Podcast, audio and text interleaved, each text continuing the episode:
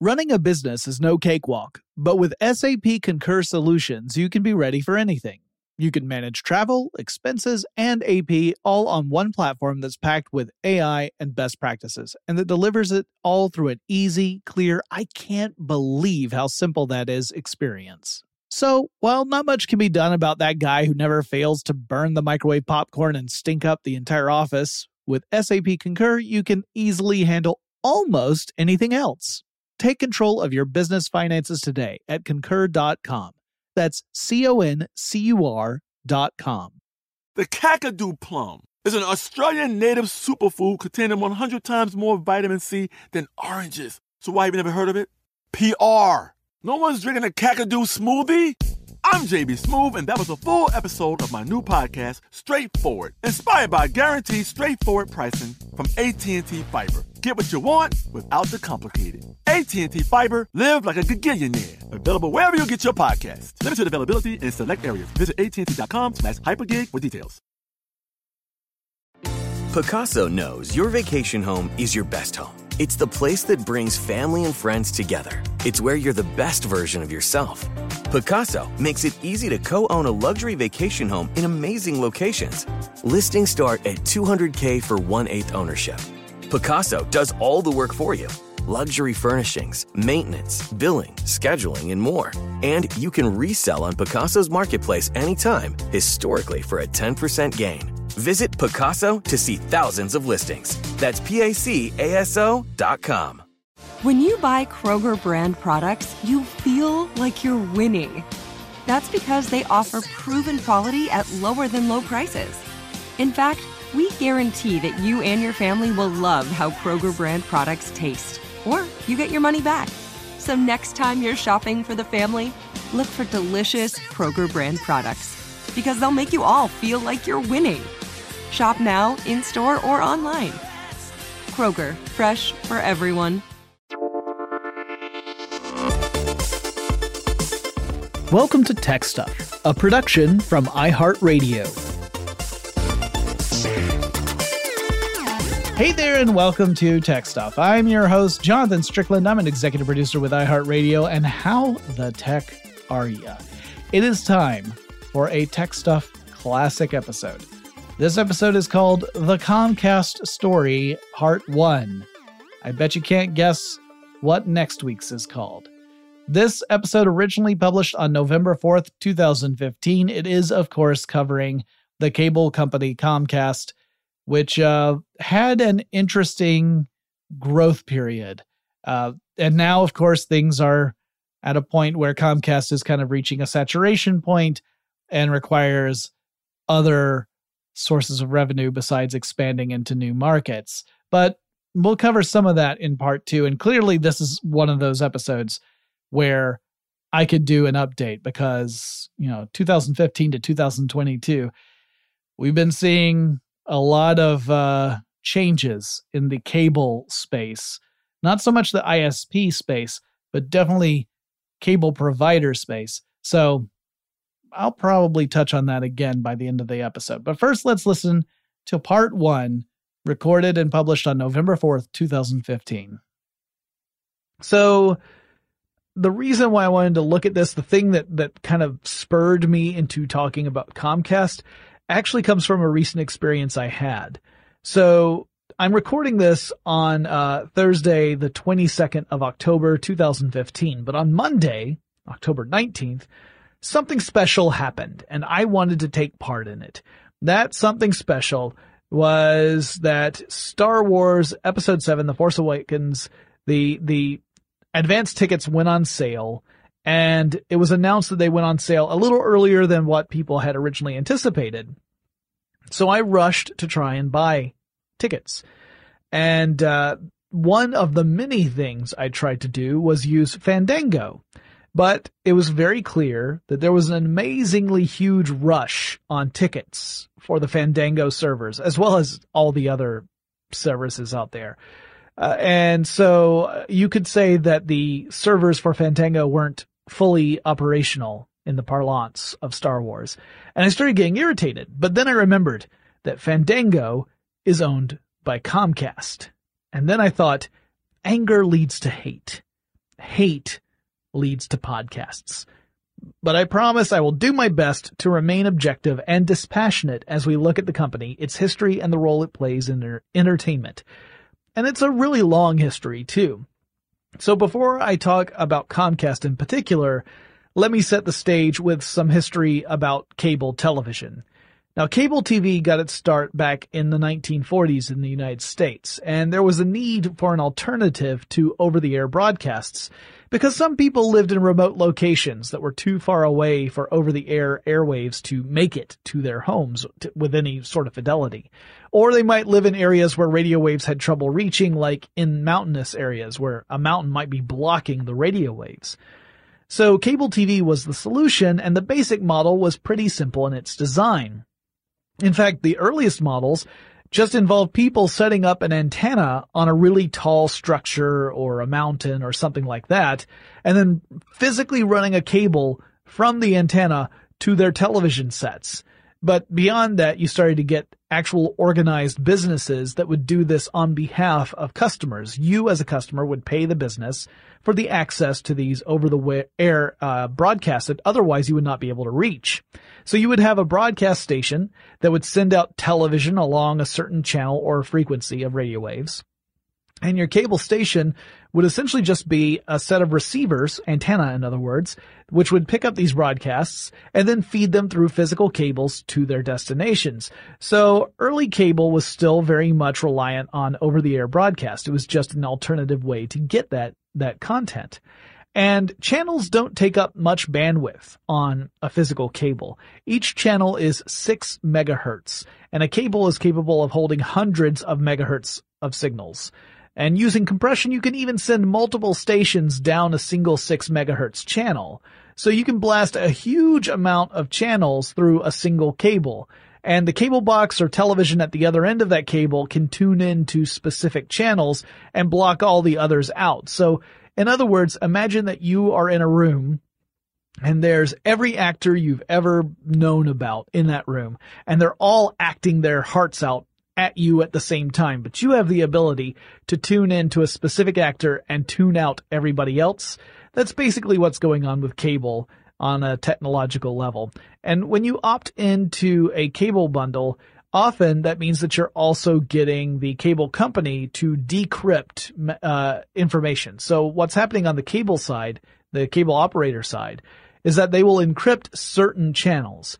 Like pay channels that otherwise you would get for free. If, if you didn't have that encryption, then you as a customer would be able to access everything a cable channel operator had to offer. But by encrypting it, then the cable company can control which channels you can actually view and which ones are off limits. When you opt in to a cable bundle, like you, you subscribe to a specific cable service, they essentially send a message to your television or cable box and that allows you to decrypt the signal on your end so that you can actually watch it. in the United States, uh, communities in Pennsylvania, Oregon, and Arkansas were among the first to receive cable service. And by that I mean people were actually going out and setting up these antenna. By 1952, there were about 70 actual cable systems in the entire country. Uh, so these were actual companies that had taken uh, the same sort of model that these enterprising individuals had followed and actually made a business out of it.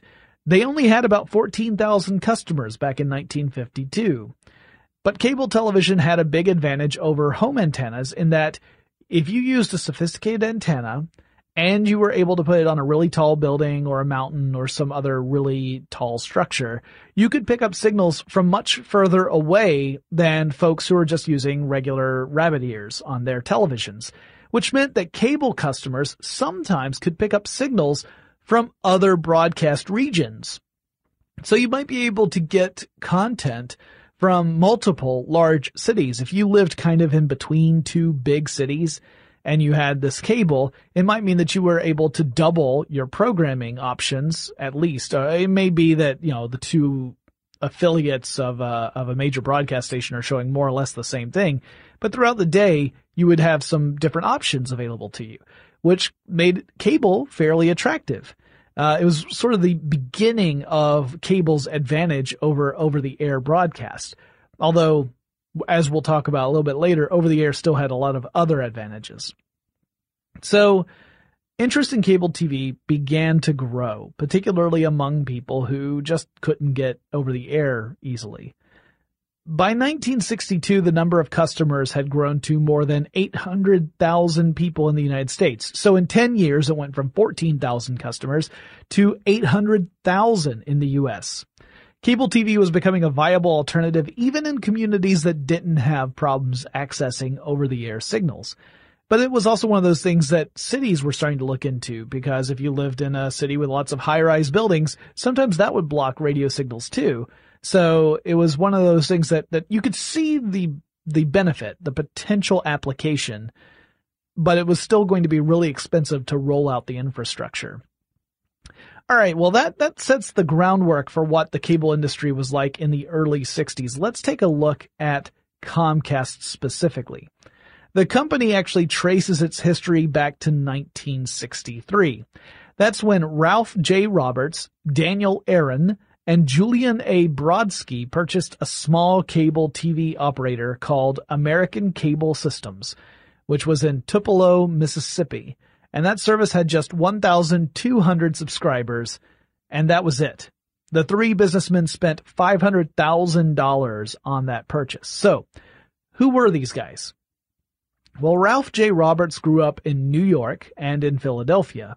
He served in the United States Navy before going on to work several different jobs. He gradually earned enough money to purchase a business of his own. He and his brother went into a business. They invested in a company called Pioneer Suspender Company.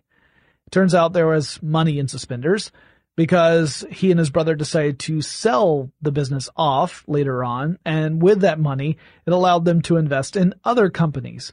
So Ralph Roberts ended up looking into the world of TV.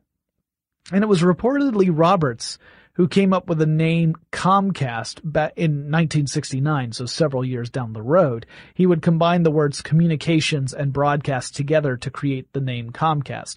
And he would serve as Comcast chief executive officer for more than four decades. Uh, Ralph J. Roberts passed away in June of 2015, so very recently as of the recording of this podcast. Now, Daniel Aaron was born in 1926 in Gießen, Germany. His family escaped Germany during the rise of the Nazi Party in World War II, and they settled in Queens, New York. Now, tragically, when he was just 13 years old, he lost his mother. She committed suicide, and less than a month later, his father also committed suicide. Daniel Aaron was orphaned and he was not yet a citizen. He continued to live in New York and eventually he would be drafted and sent to Germany during World War II.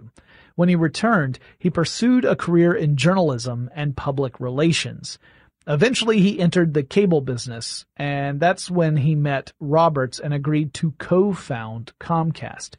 In his obituary, he was referred to as the conscience of the company, famously even buying coffee for picketing employees who were in a labor dispute with Comcast.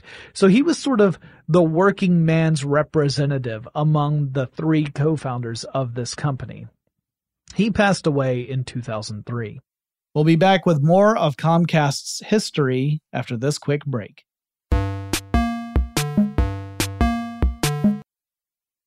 Running a business is no cakewalk. There is a ton to keep track of employees to keep happy, spending to control, travel to plan, and on top of it all, nobody knows exactly what the future holds. Your finance team always has to be ready to change. But with SAP Concur Solutions, you can be ready for anything. You can manage travel, expenses, and AP all on one platform that's packed with AI and best practices. And that delivers it all through an easy, clear, I can't believe how simple that is experience and you can finally say goodbye to the costly mistakes and risks that come from manual work and spreadsheets. So, while not much can be done about that guy who never fails to burn the microwave popcorn and stink up the entire office, with SAP Concur, you can easily handle almost anything else. Take control of your business finances today at concur.com. That's C O N C U R.com. Today, I'm going to give you some straightforward advice on how to deal with naughty kids. How about instead of timeouts, time ins? Time for you to start paying some bills. I'm JB Smoove, and that was a full episode of my new podcast, Straightforward, inspired by guaranteed straightforward pricing from AT&T Fiber. Get what you want without the complicated. AT&T Fiber, live like a gigillionaire. Available wherever you get your podcast. Limited availability in select areas. Visit AT&T.com slash hypergig for details. Snagajob is where America goes to hire, with the deepest talent pool in hourly hiring. With access to over 6 million active hourly workers, Snagajob is the all-in-one solution for hiring high-quality employees who can cover all your needs. On demand, temp to hire, part-time or full-time. You name the position. Warehouse worker, retail associate, grocery store clerk, fitness trainer, baker, stylist, bellhop, podcast producer? Yeah, Snagajob's got a worker for that. With our easy to use platform, you're able to seamlessly post and fill available positions quickly with a dedicated customer support team to provide all the help you need along the way. Kinda nice knowing you have a talent pool like that in your own backyard, right? Snagajob is the partner you need to keep your business running smoothly. So visit snagajob.com or text snag to 242424 to talk to an expert. Snagajob.com, where America goes to hire. Like many of us, you might think identity theft will never happen to you. But consider this there's a new identity theft victim every three seconds in the U.S. That's over 15 million people by the end of this year, equal to the populations of New York, Los Angeles, and Chicago combined.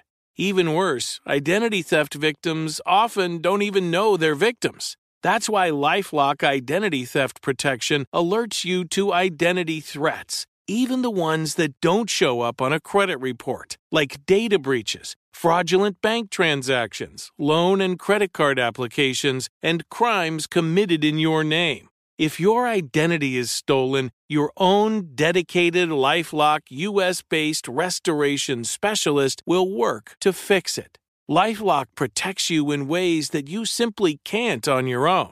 Join now and save up to 25% your first year at lifelock.com slash iHeart. That's lifelock.com slash iHeart to save up to 25%.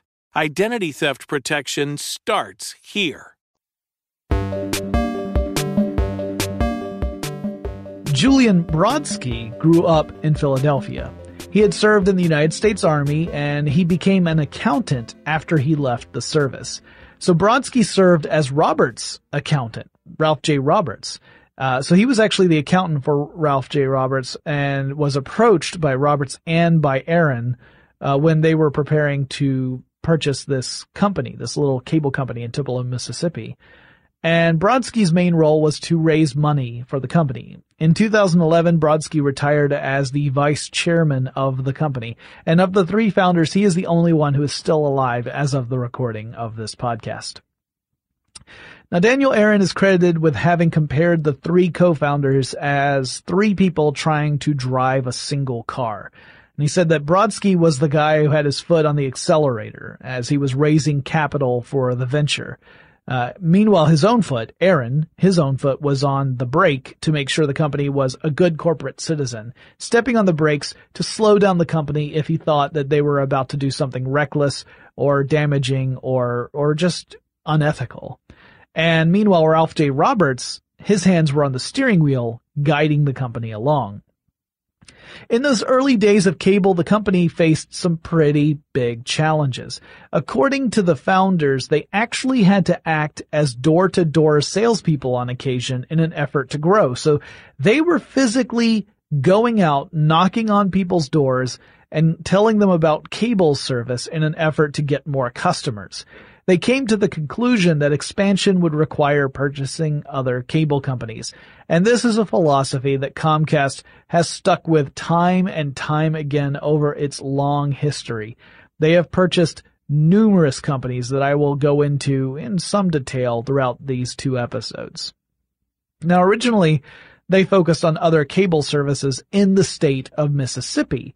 So they began to expand both in eastern and western Mississippi and really focused on that state, but they were still finding it difficult to get enough customers to make a profit after going through the expense of setting up and maintaining cable systems.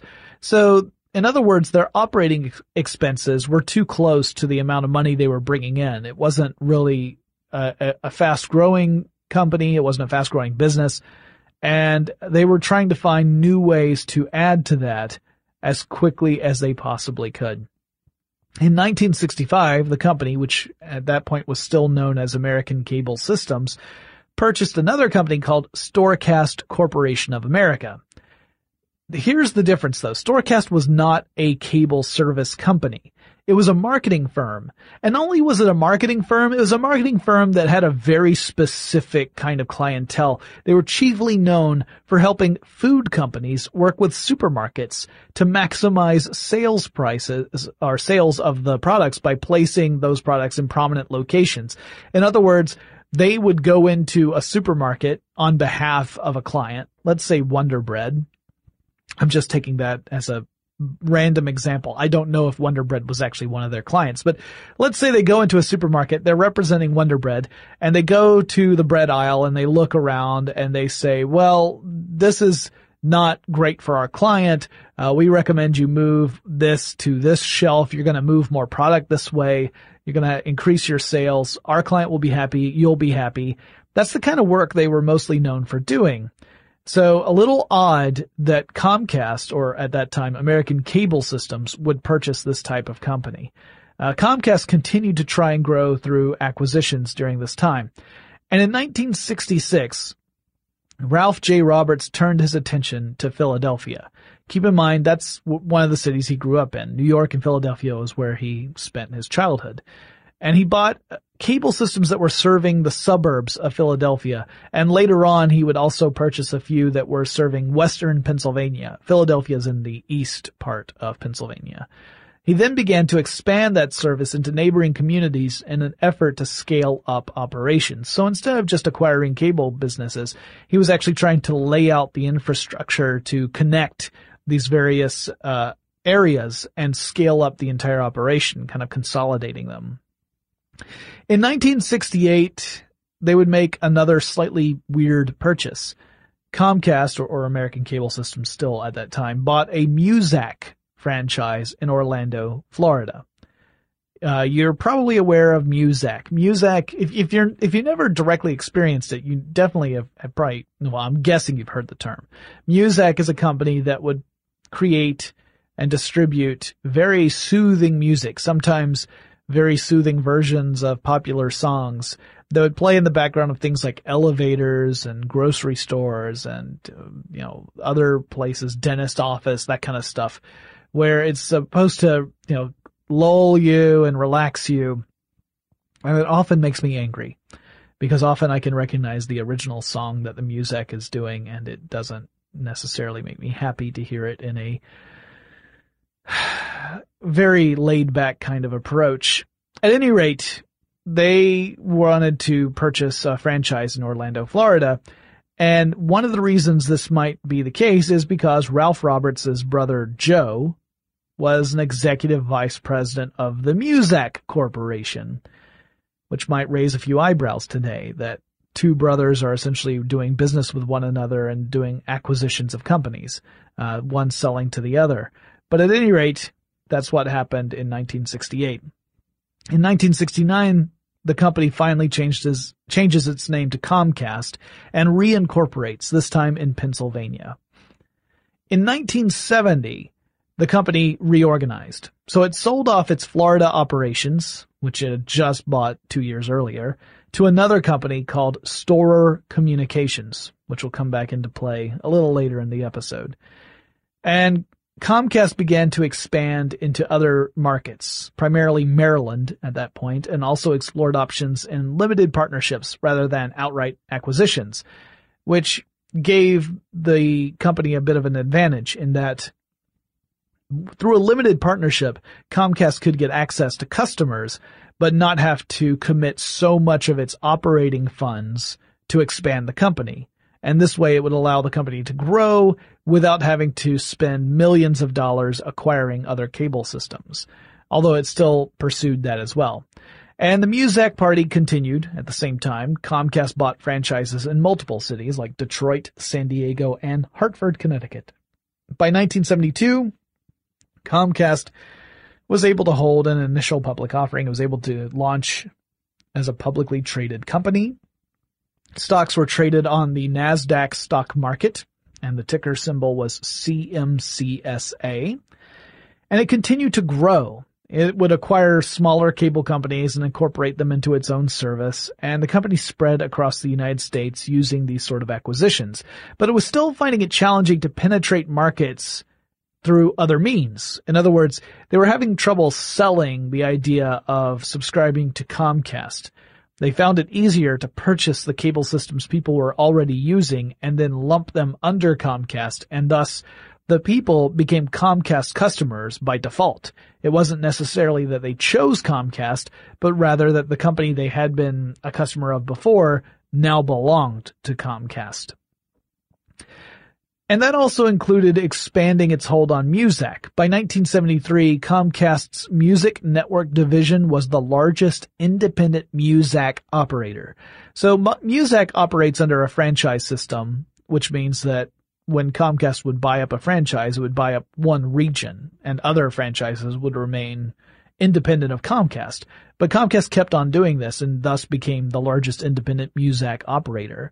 So if you're a child of the early 70s and wondered where that easy listening music came from, there are good odds that Comcast was ultimately responsible. And also in 1974, Ralph Roberts' son, Brian, started working at Comcast officially, uh, specifically working for Storecast as an intern. And by the following year, he would start training as a cable installer, which included home installations and climbing poles to hook connections from drops to the home, the home area. And by 1983, he would become the general manager of the Trenton system for Comcast. And by 1984, he would become vice president of operations for the cable division.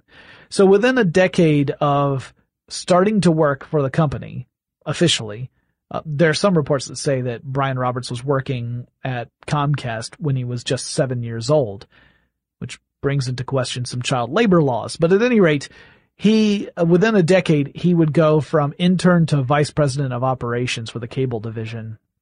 And, uh, this also raised some questions, cause I mean, he's the son of one of the founders. So there's a little bit of legacy issue going on here, but he consistently showed that he was very dedicated to the company. So I don't mean to suggest that he didn't deserve this position. He certainly has been a great deal maker for Comcast and has led the company to some massive, massive business deals that we'll talk about in a second. But uh, it still raised some eyebrows in the community of cable industry. We've got more to say about Comcast's early history after this commercial break.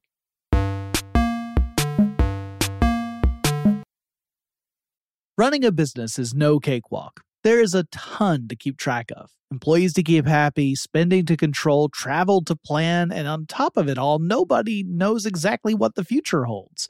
Your finance team always has to be ready to change. But with SAP Concur Solutions, you can be ready for anything. You can manage travel, expenses, and AP all on one platform that's packed with AI and best practices and that delivers it all through an easy, clear, I can't believe how simple that is experience and you can finally say goodbye to the costly mistakes and risks that come from manual work and spreadsheets. So, while not much can be done about that guy who never fails to burn the microwave popcorn and stink up the entire office, with SAP Concur, you can easily handle almost anything else.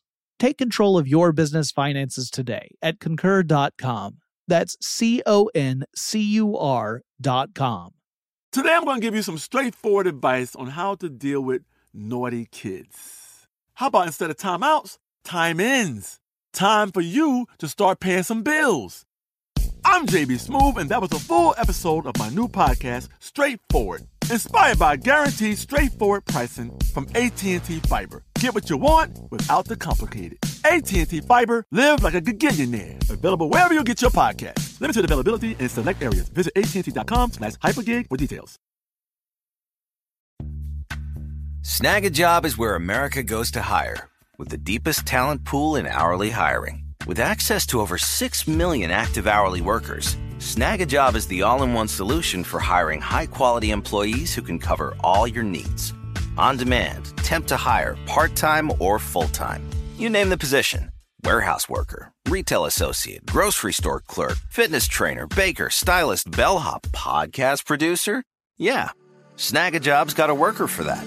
With our easy to use platform, you're able to seamlessly post and fill available positions quickly with a dedicated customer support team to provide all the help you need along the way. Kind of nice knowing you have a talent pool like that in your own backyard, right? Snagajob is the partner you need to keep your business running smoothly. So visit snagajob.com or text snag to 242424 to talk to an expert. Snagajob.com, where America goes to hire.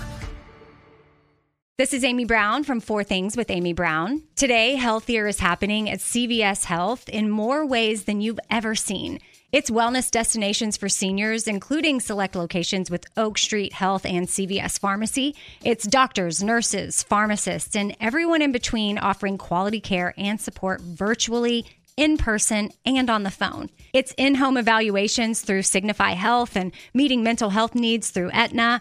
And those are just a few of the ways that healthier is happening. To see more, visit cvshealth.com slash healthier happens together. CVS Pharmacy, Oak Street Health, CVS Specialty, Signify Health, and Aetna are part of CVS Health. Eligibility and services vary by location and individual.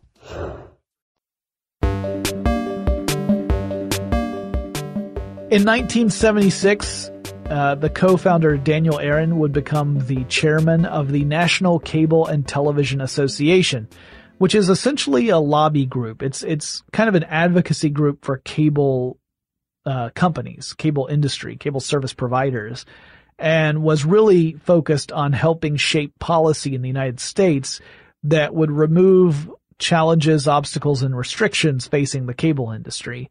And in some cases, these were restrictions that were entirely arbitrary and unfair. I don't mean to suggest that they were working to completely leverage everything so that cable companies could dominate all telecommunications industries, but rather to try and address some problems that the cable industry faced because it was brand new. This was something, I mean, even, even by the 70s, this was still relatively new and still, uh, something that had to battle with much more entrenched systems like the telephone companies and the over-the-air broadcast companies. Also in 1977, Comcast would add HBO to 20,000 customers in Pennsylvania with a five night preview. So customers got five nights free HBO, which was a fledgling company at that point. And afterward, Comcast received 3,000 subscription orders once the preview period ended. So it was a fairly successful preview. And if you listen to the story of HBO, which I believe was a three part episode that, uh, that I did, uh, it's at least two parts at any rate, but I did that uh, quite a while ago. If you go and look at the Tech Stuff archives, you can find the HBO story where we talk a little more about how HBO also really shaped the cable industry as it became uh, more and more important. In 1978, Daniel Aaron would become uh, he would use his position as the chairman of the National Cable Television Association, or NCTA, uh, and successfully lobby the United States government to reduce restrictions on what cable operators could carry. So up to that point, there had been some limitations on some of the programming that cable operators could offer their customers. And often this was programming that their customers actually wanted access to, but the cable operators, their hands were tied. They were not allowed by law to carry that programming. So the NCTA was able to argue successfully on behalf of cable operators and even reached the point where cable could offer up channels that weren't broadcast over the air, meaning that cable companies could now create or, or partner with creators to provide content that otherwise people would never see because there'd be no other way of getting it. That actually created a market advantage for cable over classic over the air broadcasts. Because now, not only could you get something that wasn't going to be affected by radio transmissions, but you could see content that would not be available to you otherwise. And by 1978, Comcast earnings were in excess of $3 million, which is chicken feed compared to what they make today, but still was impressive at the time. And Comcast made its first international move in 1983. They expanded into the United Kingdom. The company was finding it increasingly difficult to acquire new operations in the United States at that time. There were only a few major cable operators left that had not been scooped up by one of the chief competitors to Comcast. So that meant that there were only a few limited service areas, meaning there was very little potential for growth if Comcast purchased those companies. And they were pretty expensive, so it wasn't a very attractive investment on the part of Comcast. But on the other hand, in the United Kingdom, it was a totally different story. Cable operators had barely touched the UK. So Comcast jumped on that opportunity. Meanwhile, back in the States, Comcast caught a lucky break when the United States government passed the Cable Act, which prevented telephone companies from entering the cable business, which was a stroke of luck for Comcast because the government had just broken up the Bell system, which you can hear about in our episodes on the history of AT&T, another multi-part series that explains why the telephone system in the United States is the way it is and how the telecommunications industry changed as a result of it. In 1986, Comcast would purchase 26% interest in Group W Cable Incorporated. Now that investment more than doubled the number of Comcast customers at that time, adding 1.2 million people to Comcast's services. And Comcast also helped found a little shopping company called QVC. And they invested $380 million in the founding of that company. Now they, they did not own QVC, they owned an interest in QVC.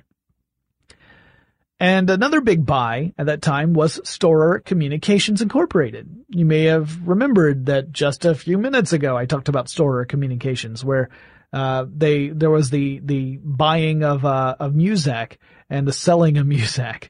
Well, Comcast purchased 50% interest in Storer Communications in 1988, which propelled Comcast into fifth place among the largest cable TV operators in the U.S. The company now had 2 million subscribers. And that same year, Brian Roberts was elected to the board of directors of Comcast. So now Ralph J. Roberts' son is on the board of directors. Comcast would celebrate its 25 years of business and also acquire the American Cellular Network Corporation, or AmCell. This creates a new division in the company called Comcast Cellular Communications. And over the years, the division grows as Comcast acquires more cellular companies. And now we get to a complication, right? Because just a minute ago, I talked about the Cable Act. It was an important point in the history of cable and telephone service. The Cable Act prevented telephone companies from getting into the cable business, and cable companies were likewise prevented into getting into landline telephone business, but the blossoming cell phone service industry was a different story. So Comcast could totally get into cell phones and not violate this restriction on landlines. So Comcast's acquisition marked the first time people in the United States could look to a non-telephone company for phone service, which was massively important. It's really hard to actually express what that meant at the time. But keep in mind, like you have telephone companies that have been told, hey, you can't get into this other industry because it's blossoming, it's just starting, and we don't want to kill it before it gets a chance to establish itself. Meanwhile, the other side is getting into a related business for the telephone industry. And so you now have these massive companies in the telephone industry kind of scared about what's going to happen because they have limited options at their disposal. Now, this is all pretty complex, but it's going to get super crazy when I go on a little bit further. This is kind of where I wanted to end part one to talk about the possibilities that were ahead for Comcast. Now, one of the things I want to really drive home, and it's going to become even more clear when you listen to the next episode, is that Comcast continuously chose to acquire other companies in an effort to grow. As a publicly traded company, one of the most important uh, measures of a company's success is how much did it grow year over year. That that operating really well isn't enough. A company has to grow to be considered valuable. And the way Comcast largely drove its growth was through purchasing other cable services. Uh, again, it can be a challenge to add customers otherwise. So if you want to add customers, you've got a couple of different options ahead of you, but one of them is that you just buy up other systems and then automatically you have those customers added to you. Also, we're starting to see a world already where major cable companies were essentially making agreements with one another to lay off in certain regions. So you were starting to see where one cable company would provide service to an area and other cable companies would stay out of that area. In return, that first cable company would stay out of its competitors' areas, which was great for the companies, but not so great for consumers. This is why in lots of different regions in the United States, you really don't have many options as a customer. You may have just a single major cable service provider in your area. And you could look at something else like satellite service, or you might be able to look at smaller cable companies that are technically just piggybacking onto the larger cable company in the first place. And that's one of the big reasons why, uh, in part two, we're going to explore some of the controversies around Comcast. But there's tons of stuff to talk about in part two including how Brian Roberts continued his rise and in Comcast, how the founders kind of stepped away. All right, that wraps up that classic episode. Next week, we will continue with the Comcast story part two, which, uh, you know, again, we could probably do a part three after that, and maybe I will. If you have suggestions for topics I should cover on future episodes of Tech Stuff, there are a couple different ways you can reach out and let me know. One is to download the iHeartRadio app. It's free to download, it's free to use navigate over to the tech stuff page, just search tech stuff in the search bar. It'll bring you right to it. And you'll see that there's a little microphone icon. If you click on that, you can leave a voice message up to 30 seconds in length. If you would rather not do that, you can always reach out to me on Twitter. The handle that we use for the show is TechStuffHSW. Just let me know what you would like to hear on future episodes. I look forward to hearing from you, and I'll talk to you again really soon.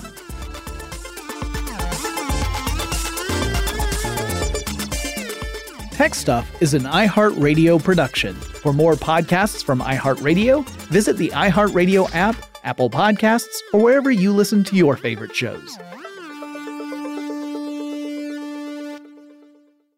Running a business is no cakewalk, but with SAP Concur Solutions, you can be ready for anything. You can manage travel, expenses, and AP all on one platform that's packed with AI and best practices, and that delivers it all through an easy, clear, I can't believe how simple that is experience. So, while not much can be done about that guy who never fails to burn the microwave popcorn and stink up the entire office, with SAP Concur, you can easily handle almost anything else. Take control of your business finances today at concur.com. That's C O N C U R dot com. You're a growing business, which means you need every spare hour you can find. That's why the most successful growing businesses are working together in Slack. Slack is where work happens, with all your people, data, and information in one AI powered place. Start a call instantly in huddles and ditch cumbersome calendar invites. Or build an automation with Workflow Builder to take routine tasks off your plate. No coding required. Grow your business in Slack. Visit slack.com to get started. Hey everyone, this is Jodie Sweetin from the podcast How Rude, Tanneritos. I've been needing a quick getaway with my family, and the 2024 Hyundai Santa Fe is the perfect vehicle to take us there. It has standard third row seating, so I'm able to pack my entire family, plus pets, in the car while also having enough room for our camping essentials. Available HTRAC all wheel drive will get us through any dirt trails, and available dual wireless charging pads will ensure we never have to worry about getting stuck with a dead phone in the middle of nowhere. Visit HyundaiUSA.com or call 562-314-4603 for more details. Hyundai, there's joy in every journey.